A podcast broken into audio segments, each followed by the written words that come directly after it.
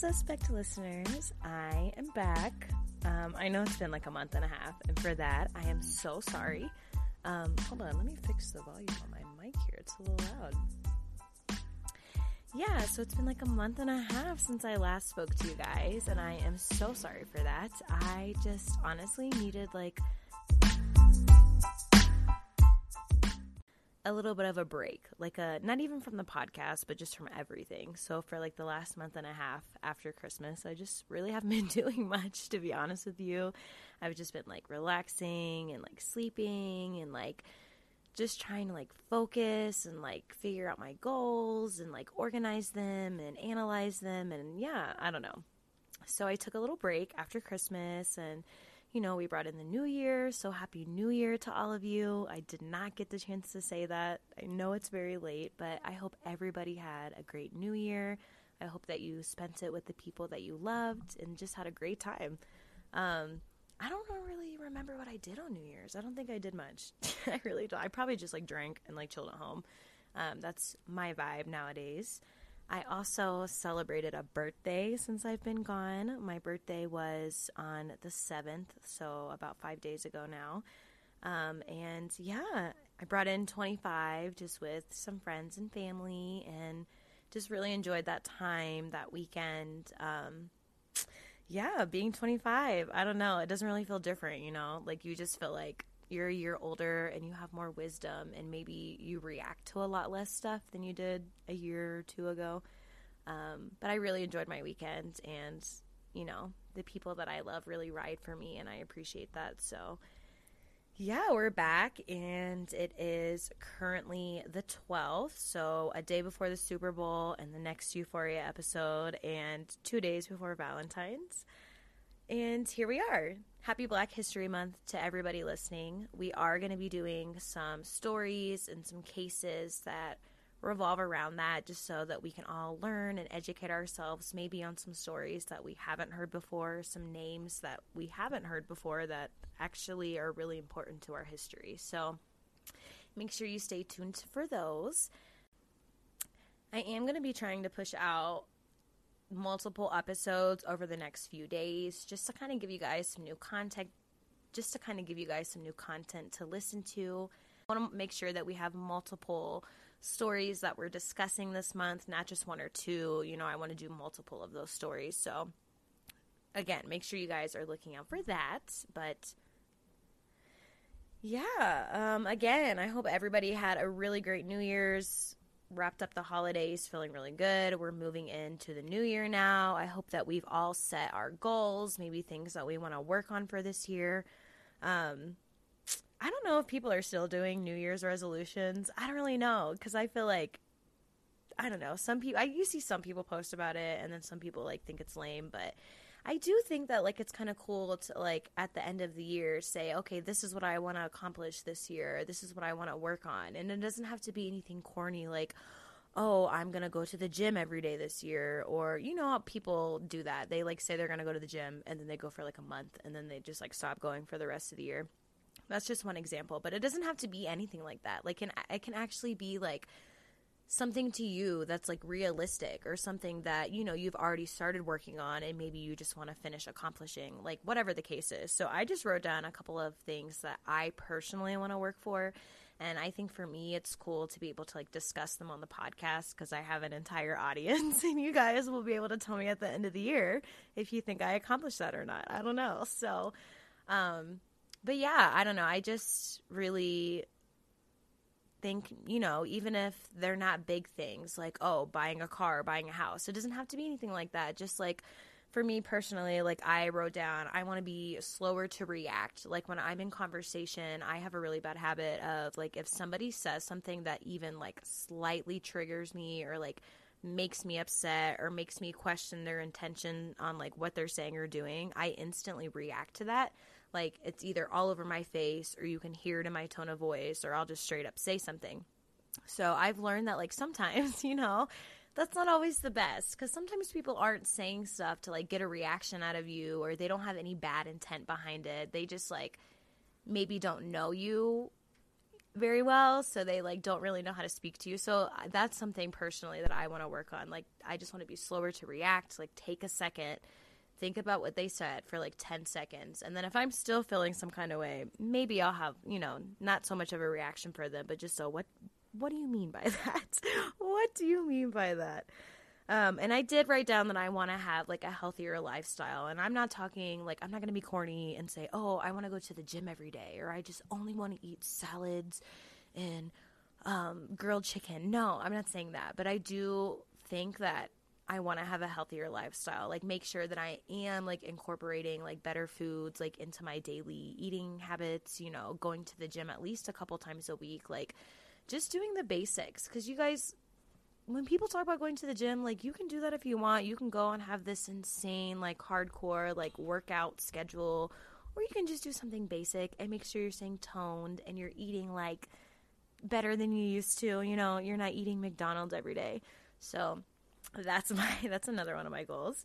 Um, and then my last one is I really just want to focus on the podcast a lot this year. Um, I always say that, and I've done a lot better with focusing and making sure I'm sitting down and like giving you guys my energy. I've explained to you guys before that it's like this podcast is literally my baby, right? Like I love this podcast. I came up with the idea for it. I built it. Everything that's been put into this podcast is solely because of me, right? Solely because of Katie. And I love that for myself. But it does take energy out of you, you know, like when you're doing these cases and you're just like reading all this fucking heartbreaking shit. Like, especially if you're somebody that is just like very in tune with like other people's emotions or you feel very deeply for other people. Like, and that's me all day, right? Like, I was watching, um, there's these people I watch on YouTube. I don't know if you guys have heard of them, but they're All Def Digital. And there's a guy on there, his name is Tony Baker, and he recently like lost one of his sons in a car accident so he hasn't really done anything, obviously, like since that has happened. Obviously, he lost his son. He was like 18 or 19. He wasn't very old. So I was watching something the other day and he was doing a comedy skit, like for the first time since his son died. And I just fucking started crying. Like, not because anything was sad, but just because it was like, wow, like this is somebody I watch and like I feel very deeply for people. Like, if I'm reading anything on them or I like interact with them at all or like know, know anything about them at all is what I'm saying. Like I feel very deeply for them. So my whole point in saying all of that, my rambling. Um, by the way, I'm drinking tequila, so that is why I'm rambling. But my point in saying all that is that when I'm reading these cases, like I really feel for these people. Like even when I'm taking these notes and like writing down this information for you guys. Like sometimes I'll cry taking notes because I'm just like, I cannot believe that fucking happened. Like I cannot believe one, that happened. Two, the justice system handled this completely inappropriately and like had no fucking remorse for the victim or the family all the way down like to the way it was ended i don't know. So that is my point in saying that i love this podcast is my baby but i do um I have to have more of like a precise schedule because I will just get on here and cry like if I just like do notes and like get on here because that's my that's my problem. I would love to like just do notes and then like get on and record right after I do notes, but doing the notes, I'm already crying. So I think I would just get on here and be like crying, like talking through this to you guys. So I don't want to do that. Um but yeah, so we're back from the break. I'm to try to push out um, a couple episodes over the next few days and be more consistent with this be more consistent with the schedule this year. I appreciate all of you guys so much for continuing to come back and listen for interacting with the Instagram. Last month, you guys gave me the most streams, um, specifically on Spotify, because that's where my ads are. So if you're able to listen on Spotify, slide on over to there. Really appreciate you. But yeah, last month you guys blew up the streams on Spotify, and I had the most revenue come in from Spotify ads than I have since I started the podcast almost two years ago. So thank you to everyone listening, but to those of you on Spotify, shout out to you guys. Shout out to you this episode.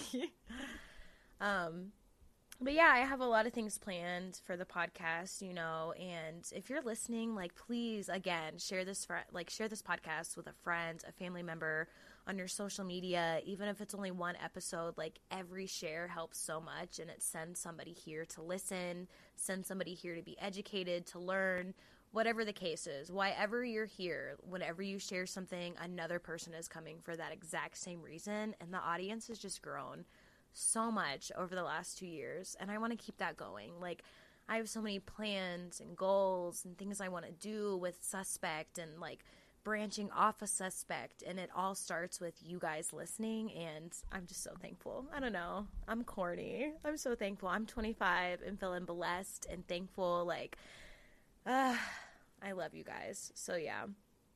Thank you to everybody listening so before we jump into the case this week i just want to talk i'm sure most of you listening if not at least a good percentage of you watch euphoria are you guys just fucking baffled by this season. Like season one was good, right? Like they got us hooked. They were like, okay, here's season one. They'll definitely come back for more after this. But season two, fucking phenomenal. The acting, the script, like the shots, like all of it, just so creative. And Zendaya is, oh, I mean, we already knew she was incredible, right? We already fucking knew, but especially in episode five, the last episode fucking incredible. Like, give that girl her Emmy right fucking now. We don't even need to wait. Give it to her now. Give her multiple for that entire fucking episode. Just an absolute, like, fantastic fucking actress. Like, beautiful actress. Like, oh god, I can't even. If you haven't seen it, definitely go watch it. It's so good. I've seen a lot of people talking on social media saying they're not watching the Super Bowl. They're watching Euphoria. But bitch, I'm watching both, okay? you get the best of both worlds over here. We're watching the Super Bowl at 4:30, then we're to click over to Euphoria at whatever time. It comes out what? Like 9 Eastern. That's 7 for me. So, after the Super Bowl and I'll stay off of social media so none of you little bitches spoil it for me. I can't deal with that. You literally get on social media like 20 minutes after the episode drops and everybody's fucking talking about it and spoiling shit like on TikTok, Twitter, Instagram, Facebook. So, stay off the socials until I watch it, which will be after the Super Bowl, which tomorrow for the Super Bowl. Go Rams. Go Rams. I don't really care who wins, I guess, because they're both like pretty cool quarterbacks, pretty decent teams. But I'm going for the Rams. We're going for Von Miller, OBJ, um, all of them. I love the Rams. Love them. So that's who we're going for tomorrow. We'll see who wins. I don't know. I mean, I'm most excited for the Super Bowl commercials, though. To be honest with you, I think we're gonna and the halftime show, bitches. The halftime show. I think we're gonna have some great commercials, but the halftime show is gonna be fucking lit. They did that for the '90s babies. They were like, okay, we got y'all. Check this out, 2022 halftime show for the '90s babies. Love that. Love that. Okay, so the case that we're going to be discussing this week, um, if you've seen the movie Just Mercy with Michael B. Jordan and Jamie Foxx, then you're probably familiar, at least to the movie extent, with the case. Um, but we're going to be talking about Walter McMillan, who was a black man that was wrongfully incarcerated for a crime that he did not commit back in Alabama. So, yeah, we're gonna be doing though that case today. Um, it's so heartbreaking. If you've seen the movie, I sobbed through the entire fucking movie. I have the book as well. I found the book and like one of those little free book bin things, you know, that people have in front of their houses. Um, immediately snatched that. But yeah, read the book. Um, and the book is just, I mean, the movie is incredible, but the book is amazing. The book is written by Bryan Stevenson, who was the actual lawyer for Walter McMillan during his trial.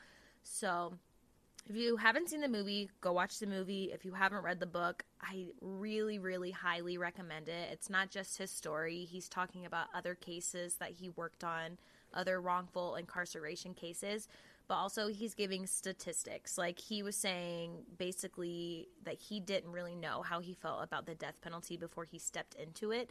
And after serving these people and working with you know these victims that are wrongfully incarcerated and sent to death row his entire perspective changed and it is just such an incredible fucking book i cried again i just like to cry apparently but i cried multiple times reading the book just like just feeling so deeply for these people and for this lawyer that you know like I had to feel for these people as well, but you know, take on all of this and try to fight for them and like their families and like, ugh, just an incredible, incredible book, an incredible man, an incredible lawyer. Um, and he's done so much, you know, for people that have been wrongfully incarcerated, especially people that have been sent to death row. So, yeah, I highly recommend his book and I highly recommend watching that movie because the acting in it is just, once again, phenomenal. So, Make sure you guys check those out. Okay, so before we do jump into the case today, I wanted to just read some stuff from the Just Mercy book to give you guys an idea, one of just how amazing Bryan Stevenson is, but how great the book is. Um, so we are going to read some stuff from A Just Mercy, and then we're going to go ahead and jump into the case. So it starts, well, this is in the introduction part of the book, but I just highlighted some specific things that I wanted to share with you guys from the book. So it starts with this book is about getting closer to mass incarceration and extreme punishment in America. It is about how easily we condemn people in this country and the injustice we create when we allow fear, anger, and distance to shape the way we treat the most vulnerable among us. It's also about a dramatic period in our recent history, a period that marks the lives of millions of Americans of all races, ages, and sexes, and the American psyche as a whole. When I first went to death row in December 1983, America was in the early stages of a radical transformation that would turn us into an unprecedentedly harsh and punitive nation and result in mass imprisonment that had no historical parallel Today, we have the highest rate of incarceration in the world. The prison population has increased from 300,000 people in the early 1970s to 2.3 million people today. There are nearly 6 million people on probation or on parole. One in every 15 people born in the United States in 2001 is expected to go to jail or prison. One in every three black male babies born in this century is expected to be incarcerated. We have shot, hanged, gassed, electrocuted, and lethally injected hundreds of people to carry out legally sanctioned executions. Thousands more await their execution on death row. Some states have no minimum age for prosecuting children as adults. We've sent a quarter of a million kids to adult jails and prisons to serve long prison terms, some under the age of 12. For years, we've been the only country in the world that condemns children to life imprisonment without parole. Nearly 3,000 juveniles have been sentenced to die in prison. Hundreds of thousands of nonviolent offenders have been forced to spend decades in prisons. We've created laws that make writing a bad check or committing a petty theft or minor property crime an offense that can result in life imprisonment. We have declared a costly war on people with substance abuse problems. There are more than half a million people in state or federal prisons for drug offenses today, up from just 41,000 in 1980. We have abolished parole in many states. We have invented slogans like three strikes and you're out to communicate our toughness. We have given up on rehabilitation, education, and services for the imprisoned because providing assistance to the incarcerated is apparently too kind and compassionate. We've institutionalized policies that reduce people to their worst acts and permanently label them criminal, murderer, rapist, thief, or drug dealer. Identities they cannot change regardless of the circumstances of their crimes or any improvements that they might make in their lives.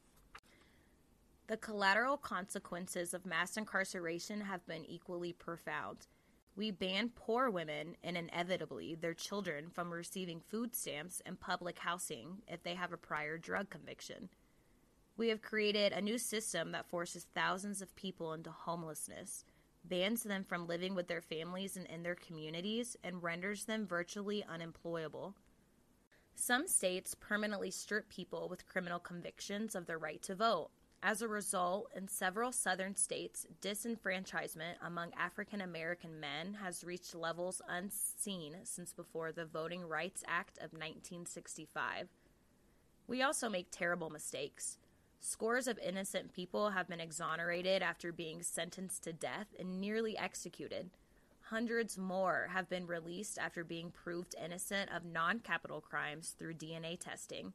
Presumptions of guilt, poverty, racial bias, and a host of other social, structural, and political dynamics have created a system that is defined by error, a system in which thousands of innocent people now suffer in prison. Finally, we spend a lot of money.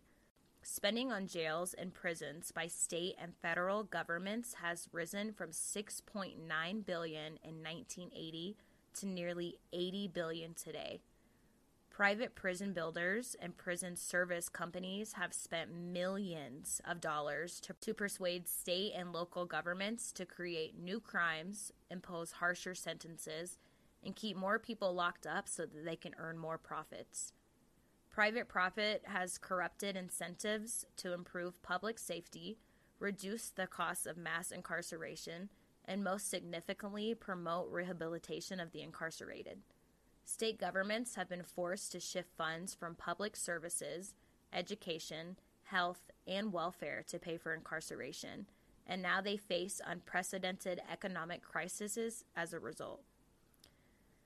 Um, so yeah, just I mean, that was like a page and a half, like of the introduction. Like just that is so much knowledge and so much passion with what he's speaking for. Like I highlighted all of that. I was like, wow, fuck. That's like literally like page 15 of the introduction. So um, go back and listen to that over again. If already you're listening to this and you don't understand where we're going with the purpose or the knowledge that we're going to be talking about in this episode, go back and listen again. Um, another thing that I do want to read from him, hold on. Okay, here we go. okay, so another thing that I highlighted, he says, proximity has taught me some basic and humbling truths, including this vital lesson. Each of us is more than the worst thing we've ever done. My work with the poor and the incarcerated has persuaded me that the opposite of poverty is not wealth. The opposite of poverty is justice.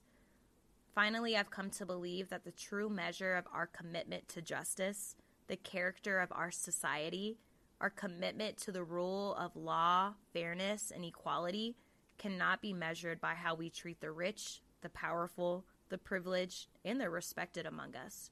The true measure of our character is how we treat the poor, the disfavored, the accused, the incarcerated, and the condemned. We are all implicated when we allow other people to be mistreated. An absence of compassion can corrupt the decency of a community, a state, a nation. Fear and anger can make us vindictive and abusive, unjust and unfair, until we all suffer from the absence of mercy when we condemn ourselves as much as we victimize others. The closer we get to mass incarceration and extreme levels of punishment, the more I believe it's necessary to recognize that we all need mercy, we all need justice, and perhaps we all need some measure of unmerited grace. Whew, yeah, so that's just the introduction. It's just a fantastic book. Um, he, Bryan Stevenson, obviously is very intelligent. He is a lawyer, but he is just very good with his words and really just breaks down like these cases and the mass incarceration and things that he's seen and different perspectives and it's just like I really recommend it. So, um, again, that was from Just Mercy, a story of justice and redemption by Bryan Stevenson. And on the front of the book, it says, every bit as moving as to kill a mockingbird, and in some ways, more so, a stirring testament that fighting for the vulnerable sometimes yields. So yeah, go check that out. Check out the movie and let me know what you guys think about both. Um, I would read the book before the movie, but you know, do what you want to do. Do what you want to do. Okay, so we're gonna go ahead and hop into this case. Um, I'm gonna be citing. Oh, hold on one second. Shit. Okay, so the information that I'm going to be citing from today, um, my notes, is from a combination of sources. We have the Just Mercy book by Bryan Stevenson, we have the Wikipedia article on Walter McMillan, and there's also an article on EJI.org titled Walter McMillan Equal Justice Initiative, which is another article that I cited from. So if you want to check out any of those articles, all of this information is there. You will be able to go and read that for yourself. So, All right, so just to give you a little bit of a background on Mr. Walter McMillan, he was born on October 27th, 1941. They call him Johnny D. That's kind of like the nickname, you know, his friends and families have for him. He was a black man and he was a pulpwood, pulpwood worker from Monroe, Alabama, and he was wrongfully convicted of murder and sentenced to death. His conviction was wrongfully obtained, police corruption, and perjury. In the 1988 trial, under a controversial doctrine called judicial override, the judge imposed the death penalty, even though the jury imposed a sentence of life imprisonment. So, from 1990 to 1993, the Alabama Court of Criminal Appeals turned down four appeals. In 1993, after Mr. Walter had served six years on Alabama's death row, the Court of Criminal Appeals reversed the lower court decision and ruled that he had been wrongfully convicted. So, this controversial case obviously receives national attention, and that begins in the fall of 1992 when it was featured in the CBS news program 60 Minutes. Two books have been written on this case, including the book that I was just discussing with you guys that I read from, Just Mercy by Bryan Stevenson, which was adapted into a feature film of the same name in which Jamie Foxx portrays McMillan. So, Walter McMillan, like I mentioned, he was born October 27th, 1941. He lived um, in a black community near Monroe, Alabama. Monroe County was described by The Guardian as a remote, dirt poor region, basically with nothing but pine trees and bean farms. There wasn't much there at all. So Walter had purchased a logging and a paper mill equipment, and he becomes a moderately successful businessman for that time. He was described by the New Yorker as a black pulpwood worker. He was married to Minnie McMillan for 25 years, and they had nine children. So he's very successful. He's got his own business. He is married. He has children. He he's he's not doing anything wrong, as you guys can see so far. He holds two jobs. He had no criminal record other than a misdemeanor charge stemming from a barroom fight. He did not have no history of violence at all. He was known in the community because he was having an affair with a white woman whose name was Karen Kelly, and because one of his sons had also married a white woman at the time. Both McMillan and the attorney that he had in 1987, J.L. Chestnut, contended that Mr. McMillan's relationships alone had made him a suspect. So You guys have to think this is back this is back in the day, right? So this is not it's just not really something that people which is so stupid, right? Cuz we're in 2022 now, but people didn't accept that. They didn't like that. They thought that was wrong. They did not think that was okay. So him having this relationship and this affair with this white woman already like put a target on his back in a sense. In a prison interview in 1993, McMillan said, The only reason I'm here is because I had been messing around with a white lady and my son married a white lady. 18 year old Rhonda Morrison, who was a white dry cleaning clerk, was murdered at Jackson's Cleaners on November 1st, 1986, in Monroe, Alabama. She had been shot numerous times from behind. At the time of her murder, Walter McMillan was at a church fry with dozens of witnesses one of whom which was a police officer. So Walter, like I mentioned, had no prior felony convictions. He was clean, businessman, family man. He was arrested by newly elected Sheriff Tom Tate, who was under pressure to find a suspect. He was arrested in June 1987. In what the New York Times described as an extraordinary move, Walter was immediately sent to Alabama's death row in Holman State Prison, Atmore, which is usually reserved for convicted murderers awaiting execution. He remained there pre trial for 15 months. So already y'all arrested the wrong fucking person, and y'all know that. You just want a fucking suspect. And two, you're gonna send him straight to somewhere where only people go when they're awaiting execution. Like,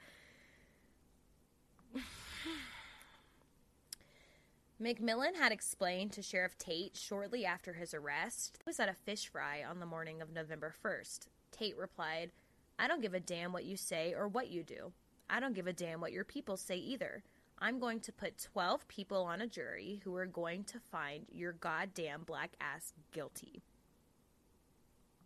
So already it's like you already this is just this is a heartbreaking story because it's like everybody knew from the beginning that this man was innocent. He was literally being set the fuck up and they got away with it. They literally got away with it, which we see in so many other cases and so many other fucking stories, right? But it's like what? Like what?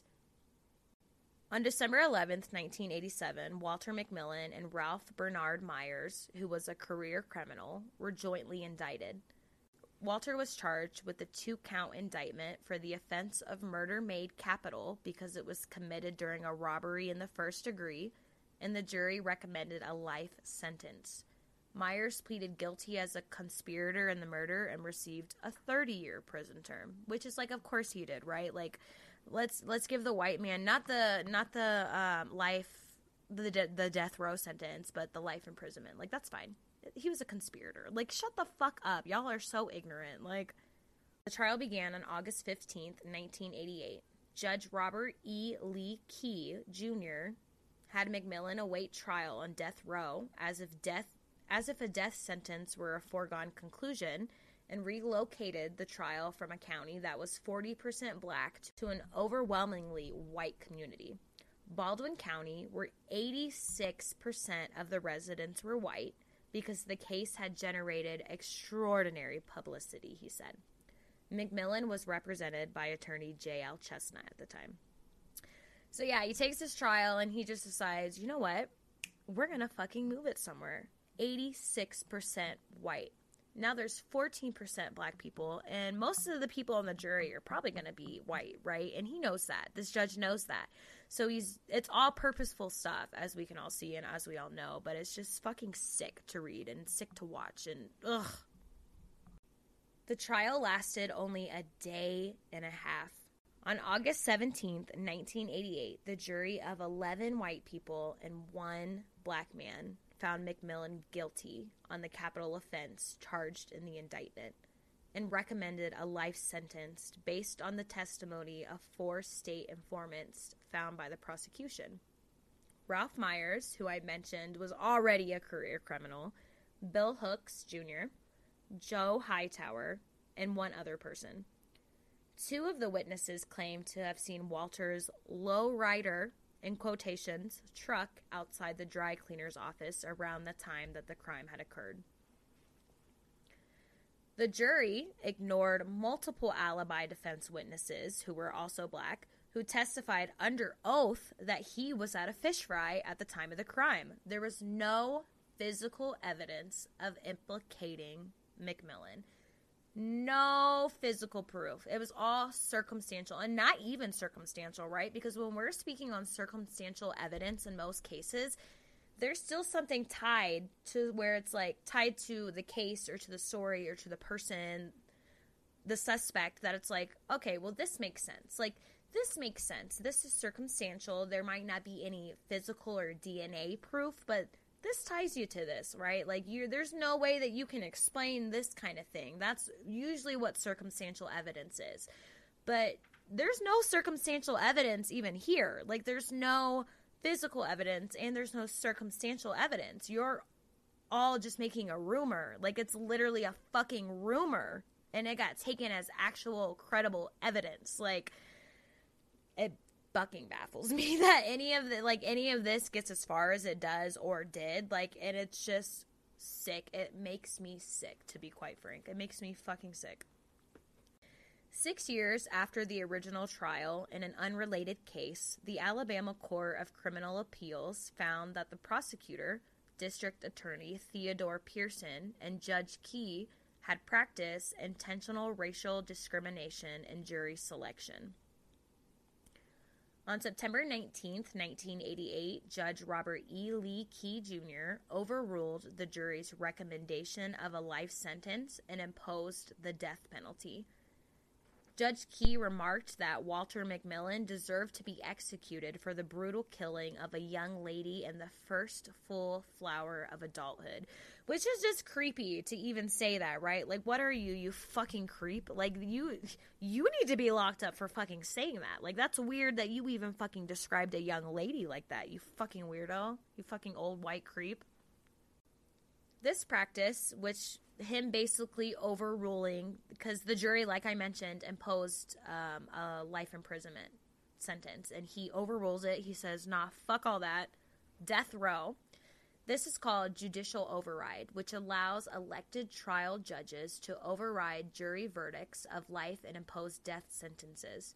According to the Equal Justice Initiative of, um, of Montgomery, Alabama, no capital sentencing procedure in the United States has come under more criticism as unreliable, unpredictable, and arbitrary than the judge override. Since then, the frequency of the judge override has come under scrutiny. Nearly 70 Alabama judges have single handedly ordered an inmate's execution and collectively they have done so more than 100 times. So let me read that for you again. Since then, the frequency of the judge override has come has come under scrutiny. Nearly 70 Alabama judges have single-handedly ordered an inmate's execution, and collectively they have done so more than 100 times. 36 of the nearly 200 convicts on death row are there because of an override. Because the judge said, no, fuck what the jury is talking about. I don't like this guy. I'm racist. I'm hateful. Whatever the case may be, fuck what the jury's talking about. Send him to death row. That is an insane amount, guys. I just want you to take that in. Rewind if you need to, but take that in. In November 1988, 28 year old attorney Bryan Stevenson, we love you, Bryan, we love you, a Harvard law student and Harvard School of Government graduate, who was the director of the newly formed uh, Alabama Capital Representation Resource Center in Montgomery, he takes on this case. When he visits Walter in prison, Walter maintains his innocence. Bryan was motivated to take Walter's case because of the use of the judge override. So after Bryan decides to take the appeal, he gets a phone call from Judge Key discouraging Bryan to take the case at all. In a 2015 NPR interview, National Public Radio, for those of you that don't know, Bryan described how that phone call was a very, very bizarre start to his career and that the work he was doing in Alabama. So Bryan then visits Walter's community and he says that he meets dozens of people in the black community who were with this condemned man at the time the crime took place 11 miles away who absolutely knew Walter was innocent. From 1990 to 1993, the Alabama Court of Criminal Appeals turned down four appeals. Walter's conviction and death sentence were affirmed on an appeal in 1991 in McMillian versus State. So, following his own trial and sentencing, Ralph Myers, who's the person that testified against Walter in the original trial, he tells he tells McMillian's trial counsel that the testimony that he gave against Walter was false. Myers confessed that he knew nothing about the crime, he was not present when the crime was committed, that he had been told what to say by certain law enforcement officers, and that he had tested falsely against McMillian because of pressure from the officers. Walter's attorneys from the Equal Justice Initiative filed a petition for a new trial, alleging various constitutional violations, including that a key state witness had recanted his testimony, that the conviction had been obtained by purged by a perjured testimony, and that the evidence of perjury was newly discovered. The petition also alleged that the state of Alabama had violated his constitutional rights by withholding impeachment information. In 1992, the Alabama Court of Criminal Appeals in McMillian versus State denies the claim by McMillian's attorneys. On February 23, 1993, in Walter McMillian versus State, in the Alabama Court of Criminal Appeals, all judges concurred that the state suppressed impeachment evidence that had been requested by the defense, thus denying the due process of law, requiring the reversal of his conviction and death sentence, and the remand of the case for a new trial. So the DA, Pearson at the time, had failed to disclose evidence to Walter's attorneys, including records from the Taylor Hardin Secure Medical Facility in Myers' June 3rd and August 27th statements. Further investigation revealed that Walter's truck, supposedly seen by the witness at the scene of the crime, had not been converted to a lowrider until six months after the crime took place. It also emerged that the district attorney, Theodore Pearson, had concealed evidence proving his innocence. A witness had seen the victim alive after the time when prosecutors claimed that Walter had killed her. So all of this is just being covered up, right? Like I said, he's being set up.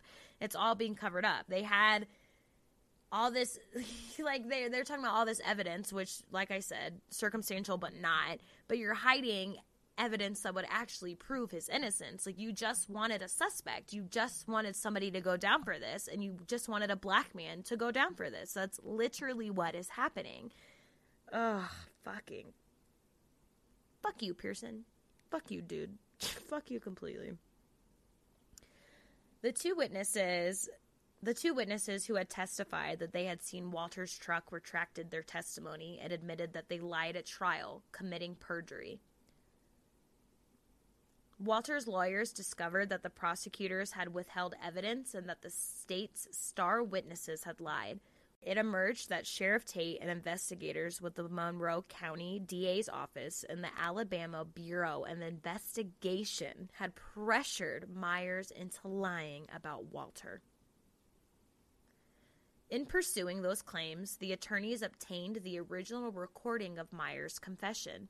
After listening to it, they flipped the tape over and discovered a recorded conversation in which Myers complained bitterly that he was being forced to implicate Walter, whom he did not know, for a crime neither of them had any role in. Upon discovery of this evidence, District Attorney Thomas Chapman, who had represented the state in McMillian's previous appeals, told Stevenson I want to do everything I can so that your client will not have to spend a single day more than he already has on death row. I feel sick about the six years that Walter has spent in prison and the part that I played in keeping him there. On February 23, 1993, in his fifth appeal to the Alabama Court of Criminal Appeals, the judges ruled 5 0 to reverse McMillian's conviction and grant him a new trial. Walter's attorney then filed a motion to dismiss all charges. The following week, on March 2nd, Circuit Court Judge Pamela W. Baschab ruled on the motion dismissing all charges against Walter McMillian. Chapman, who did not prosecute the original case in 1987, joined the defense in seeking to have the charges against McMillian dismissed. However, Chapman did not agree that there had been a deliberate effort to frame McMillian. He claimed that Walter's exoneration proved that the system worked. Bryan Stevenson disagreed, telling the court that it was far too easy to convict this wrongfully accused man for murder and send him to death row for something that he didn't do, and much too hard to win his freedom after proving his innocence. Which absolutely, absolutely right. Like Chapman, good for you for being, you know, like okay, like cool. Let's let's fucking let's get him out. Let's get him out. Let's prove he's innocent. But for you to say that this was not a deliberate like setup, like a deliberate framing like come on don't be ignorant don't be part of the problem. Like don't you can't you can't be lukewarm you know what i'm saying? You can't say oh i want to help but i don't see what you're talking about. That's not how things work. That's why we still are where we are in 2022 because a lot of people are like that. They're just fucking lukewarm. After returning to his family in the hometown of Monroe, Walter filed a civil lawsuit against state and local officials, including the three men in charge of investigating the Morrison murder. Tom Tate, the sheriff of Monroe County, Larry Ikner, an investigator with the district attorney's office in Monroe County, and Simon Benson, who was an investigator with the Alabama Bureau of Investigation, for his wrongful prosecution and conviction. It was appealed to the United States Supreme Court, which ruled against Walter, holding that a county sheriff could not be sued for monetary damages. Subsequently, Walter settled out of court with other officials for an undisclosed amount. Walter's case served as a catalyst for Alabama's compensation statute, which was passed in 2001. And I'll read that to you guys. So, the exoneree compensation in order to be eligible to receive compensation for wrongful incarceration, a person must 1. have been convicted by the state of one or more felony offenses, all of which the person was innocent, and have served time in prison as a result of the conviction or convictions, or 2.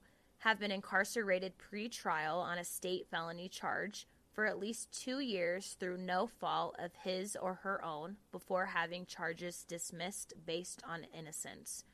Minimum of $50,000 for each year of incarceration. So that was effective in 2001. Walter later developed dementia believed to have been brought on by the trauma of his imprisonment. He died on September 11th, 2013. In the fall of 1992, McMillian's case received national attention, like I mentioned in 60 Minutes. It was pointed out that Monroe, Alabama was best known as the home of Harper Lee, whose To Kill a Mockingbird told a painful story of race and justice in the small town Jim Crow South. A 2017 article in the New York Times echoed the similarities and drew attention to the fact that Sheriff Tate had been elected seven times since the McMillian case and is in his third decade in office. If you're listening and you don't see a problem with the system, this is what they do. Like, this dude was proved to have been corrupt, and he's on. He's been elected seven times. Are you fucking kidding me? Go look at every police fucking station in America and you tell me if there's not at least a couple people that that is the exact same storyline for them. The exact same fucking storyline. Walter's story was featured in a 1995 book entitled Circumstantial Evidence Death, Life, and Justice in a Southern Town by former Washington Post journalist Pete Earley. The 2019 film Just Mercy dramatizes Walter's case and stars Jamie Foxx as Walter McMillian, Michael B. Jordan as Bryan Stevenson, with direction by Destin Daniel Cretton. And the whole movie, like I mentioned, was based on Stevenson's 2014 book Just Mercy, a story of redemption, a story of justice and redemption.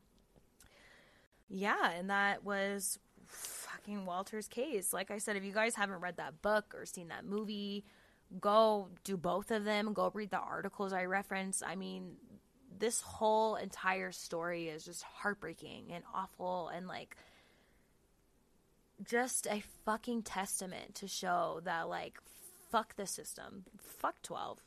Fuck all y'all, to be honest with you. And if you're still sticking up for them, fuck you too. Like, I mean, it's just insane. Like, from beginning to end, like, this man was clearly innocent, had no blood on his hands whatsoever, and they just created the narrative that they wanted to for this fucking man, and they took his life from him. Like, I mean, he was in there six years, but then he had health problems from being in there, like being traumatized, and it's just like, it breaks my heart. It really breaks my heart. So, I just wanted to read some statistics for you guys as well. Um, I got this National Geographic, and it speaks a little bit about innocent people being on death row.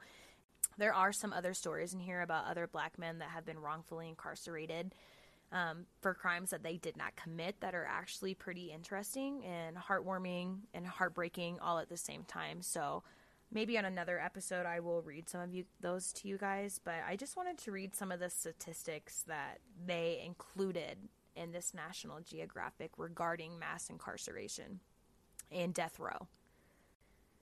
Since 1973, more than 8,700 people have been sentenced to death, and more than 1,500 people have been executed. 182 people that have been exonerated, 94 of them were black, 69 of them were white, 17 of them were Latino, one of them was Asian, and one of them was Native American. So just to give you a percentage as to why these people were exonerated, there's this is the reason for exoneration. 68% official misconduct. 68% official misconduct. Almost all of these people that have been exonerated, 68% of that was because of official misconduct. Do I need to say that again? 62% perjury or false accusations. 29% misleading forensic evidence, 25% inadequate legal defense, 19% mistaken witness identification, 13% false confession.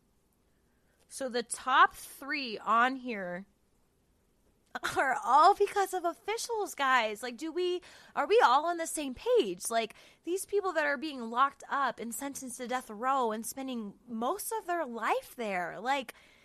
If that doesn't make you want to fucking scream, then you're listening to the wrong podcast. Like I I don't know what to tell you. Like that's fucking insane. These numbers, these statistics, the percentages all the way down. Like that's heartbreaking fucking heartbreaking. Again, that was from a national G. You guys see what I mean? Like at the beginning of the podcast, I'm like so hype, right? You know, I'm ready to get into this, and then by the end, I'm fucking pissed off, and I want to write a fucking letter to every fucking police department in the United States of America. like I don't know, it just makes me so mad that like this stuff was able to happen to people. When you go back and you read the story and it's like from day one you knew something wasn't right.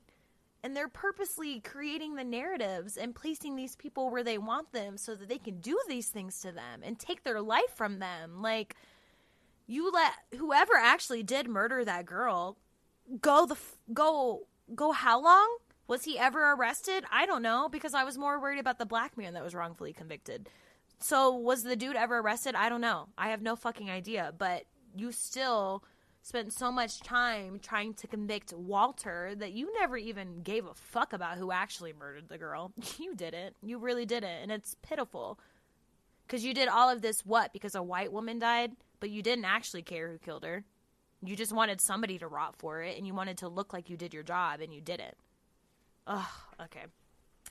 I could just I could just keep going. I could just keep going on this, but um yeah, go watch the book or go watch the book. Go watch the movie with Michael B. Jordan and Jamie Foxx. They both did a phenomenal fucking job in the movie.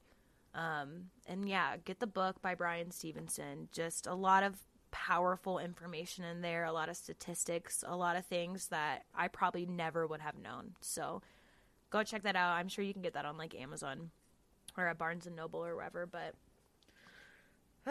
let me know if you guys have any other wrongful incarceration cases that you want me to talk about. You want me to get on here and yell about, I guess is the best way to put it. But it just fucking breaks my heart, you guys, that I know that this is like a different time and it, but it doesn't matter like it's fucking disgusting and it's fucking awful that we still see this like in our justice system to this day. We still see the same thing. We still see sheriffs and different people getting reelected and made chiefs of police or whatever the fuck and they've been proved over and over again to be racist and hateful and fucking disgusting pigs but it just keeps happening. So it pisses me off. It really fucking sets a fire in my fucking blood. All right. Um God, I'm so mad after all that. Like I don't even know what to say. I need to hit my fucking vape and take a sip of my tequila. Breaks my fucking heart. Breaks my heart. And I, I, hate that like all these other podcasts don't talk about shit like this. Like they just keep doing the cases everybody talks about, and it's like no, let's let's talk about where the police really fucked up. Let's talk about where they really didn't do their fucking job, which is almost every fucking case. But let's really break it down for what it looks like when somebody is fucking framed. This story is a perfect example of that. Like, okay, well, thank you guys for listening to me rant. Um, before I end this off, let me talk about I don't know. No, I don't know. My brain is kind of frazzled. I feel like I always want to lead, like end the podcast on a good note, but my brain is fucking frazzled.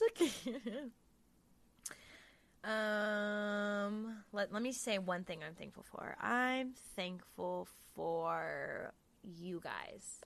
Um, getting on here and just having an audience that one supports me but listens to me talk my shit and sometimes I be a little all over the place and you guys still listen to the very end.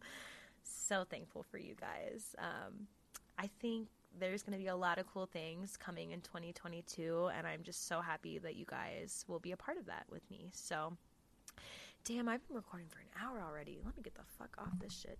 All right, I love you guys. Um, please check out the Instagram at Suspect Podcast. Go give that a follow. I post about all the episodes, anything new coming to the podcast. You can also follow my personal Instagram at Katie underscore Kennedy, K E N N E D D Y. Um, I post all kinds of shit on there. I don't know. I post all kinds of shit on there, but a lot of you have followed me there, so thank you for that. If you are listening on Apple Podcast, please take three seconds click on the podcast, scroll to the bottom, leave me a review, give me five stars if you think I'm wonderful. Um, tell me what you don't like, tell me what you do like. I'm all for constructive criticism. So I've gotten some of that and I appreciate the feedback and I really appreciate the positive feedback as well. So please make sure you guys do that. It takes like two seconds and it helps grow the audience a lot. So again, thank you guys for listening. Be sure to check out the book, check out the movie, um, and until the next episode, I'll see you guys then. Go Rams, go Euphoria. Oh, speaking of